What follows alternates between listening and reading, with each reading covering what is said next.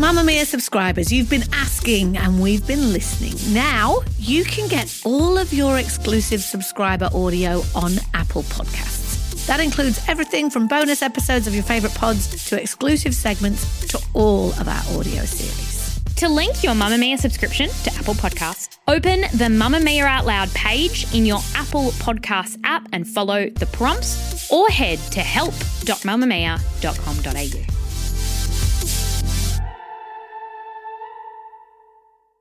You're listening to a Mamamia podcast. Just a heads up that today's episode of The Quicky is not for little ears. So if you have a tiny person near you, pop in a headphone or maybe save this one for later. From Mamamia, hi, I'm Claire Murphy. Welcome to The Quicky, getting you up to speed daily. 18 months ago, we looked into how much sex Aussie women are really having after Mamamia spoke to more than 1,000 women about their lives between the sheets. Usually, the first years when people meet, there's lots of sex. But then, after a while, when normality sets in, that will slow down. But since then, we've had catastrophic bushfires, a pandemic, floods, we've dealt with job losses, a reckoning on the treatment of women in the workplace, and so many other things that could affect us when we get busy in the bedroom. So Mamamia has gone back and had a look at what our sex lives look like today, and the results might just surprise you. Move by Mamamia is the exercise app for anybody, anywhere. And in case you missed it, we dropped a brand new stretching collection that can be used to improve mobility and bookend your favourite sweat sessions. Mamamia subscribers get unlimited access to Move, and we drop new workouts every single week. If you're on the hunt for movement that makes you feel good, head to move.mamamia.com.au and use the code MOVE10 to get $10 off a yearly subscription.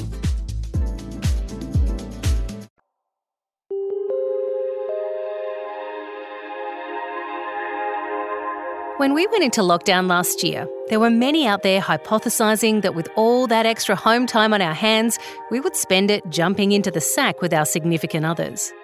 On the other hand, some experts predicted that with all the stress and uncertainty surrounding the pandemic, being locked down with our partners, or that lingering effect of social distancing on meeting a new sexual partner, that we'd possibly feel less inclined to get down. So, how are we looking today? We're more than a year past the first lockdown, and here in Australia, we're in a pretty good position as far as our ability to interact with other people goes. So, has the last 12 months affected us to the point where it's also impacting our sex lives? Katie Stow is Mamamia's evening editor. Recently, she conducted a survey of 1,000 women to find out what was going on both in and outside of our bedrooms. Katie, break it down for us. Back in 2019, we were having sex once a week on average. Has that changed? So, since 2019, and despite a global pandemic, it looks like things have actually picked up a bit. The majority of women are now having sex twice a week, and with once a week and three to six times a week coming in a close second. But when we break down that data, we can actually see that 38% of single women are having absolutely no sex at all. And the age bracket of singles seeing the least amount of sex is disappointingly women over the age of 50. Lisa Torney is a counsellor and sex and relationship therapist who had over 20 years' experience as a social worker before getting her master's degree in sexual health counselling at Sydney University. Lisa says a couple's healthy sex life has nothing to do with numbers. People who have really good sexual communication are the ones who tend to have a good, healthy sex life. People who can openly talk about sex with their partner and explore their sexual interests and desires with one another. What about singles in 2021? We found that 38% are not having sex at all at the moment. Is it just the world is a difficult place to be single right now? How are we navigating single life in a pandemic? It's been incredibly difficult and I think there's heightened global anxiety about that. You know, there's a risk factor, isn't it? Greater than STIs at the moment in terms of COVID. And I think during lockdown, people had to shut their libido down quite a bit. For single people, the idea of dating just wasn't possible anymore. So I think it's a slow emergence back into culture. I think people are taking a bit of time. They've been a bit nervous. You know, we went four months in Melbourne in lockdown, that long one, and get back on the dating scene. It's maybe been a bit fearful for people and feeling a bit reluctant. We also found that women over 50 are struggling with physical relationships. Is this a tough age to keep the libido running, or is it more about how society views women in their 50s?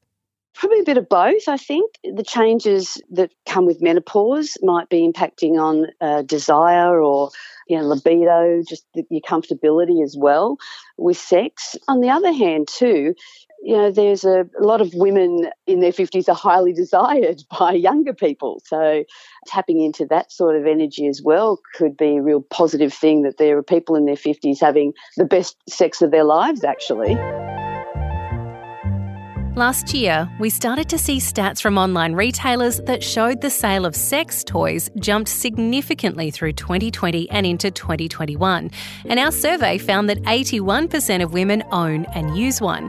So, what did we find out about what we get up to when we're going solo? So, according to our data, the majority of women, around 31%, are logging two solo sessions a week.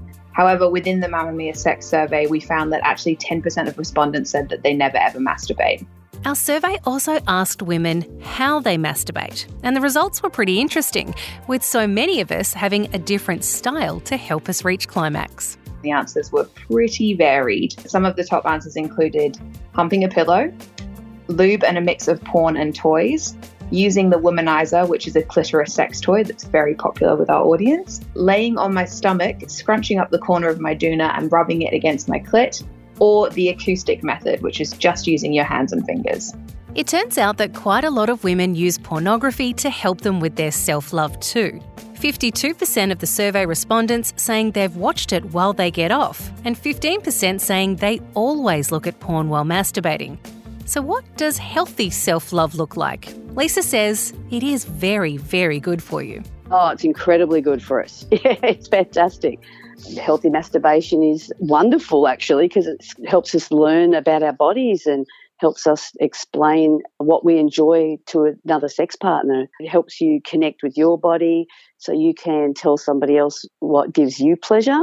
It helps you to explore edging, to bring yourself up to the edge of orgasm and then bring it back down again so you can learn how to have stronger more long lasting orgasms. Also, too, if orgasm is your goal, you know, there's a lot of health benefits out of that too, right? So, all the release of chemicals and, you know, might help you get to sleep, Claire. So, what are we thinking about when we send ourselves over the pleasure cliff? Mamamia asked about the fantasies that turn women on. And just like our diverse techniques, what was going on in our heads at the time varied quite a bit too. We asked women if there was something that they were surprised that they aroused at and what they sort of used in to get in the zone during a solo session. And some people actually responded doing the Mamamia sex survey, which was a huge uh, boost for my ego. but a few of the other answers included a sex dream about my boss, girl on girl sex arouses me, but I consider myself straight. I recently watched a compelling video of a man in drag. He was really sexy. I'm always surprised or a little bit ashamed when I'm aroused by rough sex or sexual assault scenes in movies, and a weird yoga video that popped up on YouTube. Research on sexual fantasy has found that rough sex or dominant sex is extremely common, but some people feel shame or worry that they have an issue if that's what gets them off. Lisa says there's nothing to be concerned about. Fantasies are different to sexual desires. So, you know, a fantasy is a sexually arousing thought or a mental picture that you have, but it's not necessarily something that you want to do. And that's what a sexual desire is. We often get a lot of pleasure in fantasies that involve taboo. You know, there's often a high level of arousal in things that we feel we shouldn't be doing or thinking about. So just because you do have a fantasy about something, it doesn't necessarily mean you want to do it. Some of the fantasies we explored included multiple partners, and it seems quite a few of us would like to make that fantasy a reality. This was actually a really big find that I think no one was expecting from the survey results because there's actually 57% of women admitting that they're open to the idea of having a threesome, and with the most popular combination of a threesome being two girls and one guy. 23% of that have either already had a threesome or are actively seeking one out right this very second. So, was Lisa surprised to learn that the most common response was a threesome between two women and one man? No, not at all. That's an extremely common scenario in threesomes. It depends on how that threesome comes about, too. So, whether the threesome is generated by a man pushing that fantasy where there's two women, or whether the women are both interested in that fantasy as well. But it's one of the most common fantasies and threesome scenarios out there. How do you approach your partner if that is something that you want to make a reality? just open and clear communication. Some people struggle to raise topics about their sexual interests or fantasies with a partner. But the only way to do it is to actually have the conversation, right? So, and to be prepared for the fact that your partner may not be interested. But also, if they are interested, then just take it slow and really consider all the different possibilities that might happen if that threesome does happen.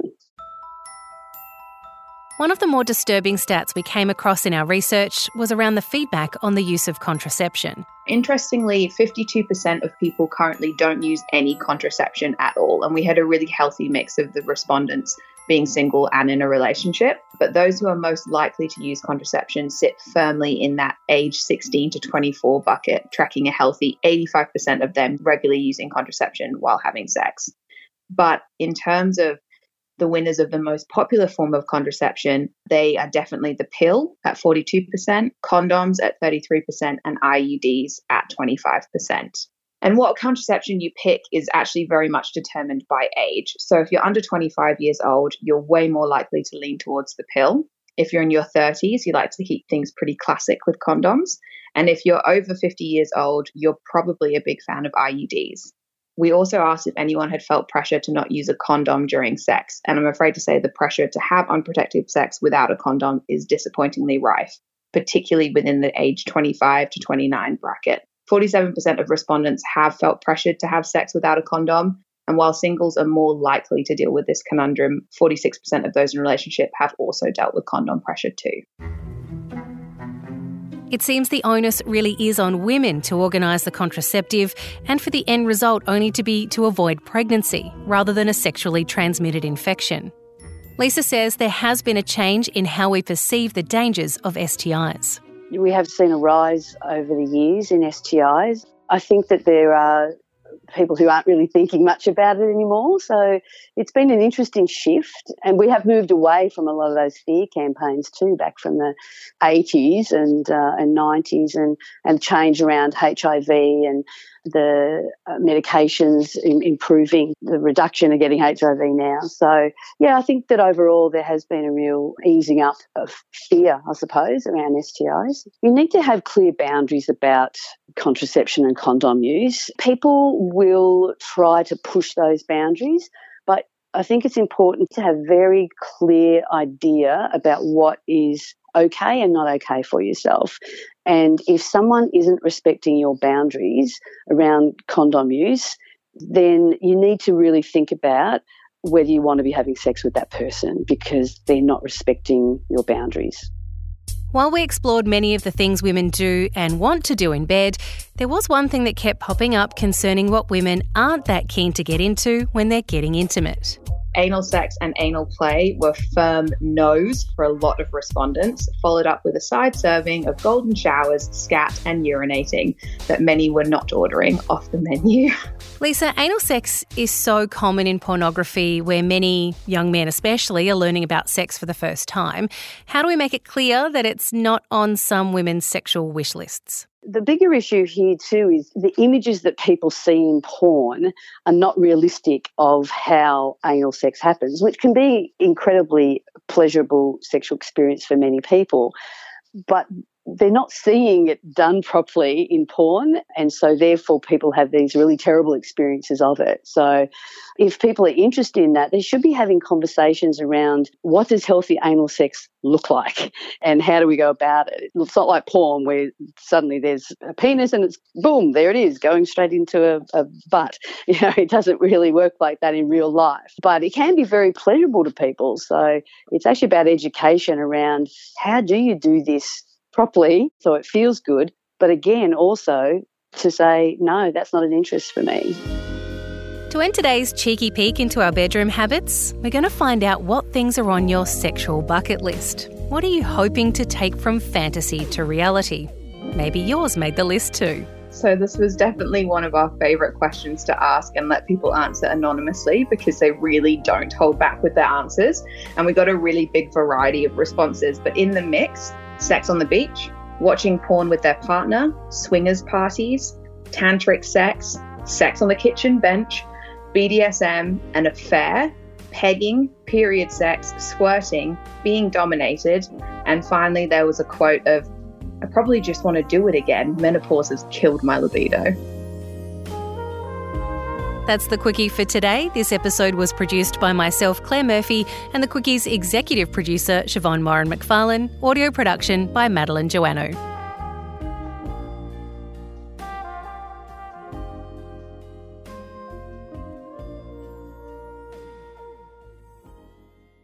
Mamamia acknowledges the traditional owners of the land we have recorded this podcast on, the Gadigal people of the Eora Nation.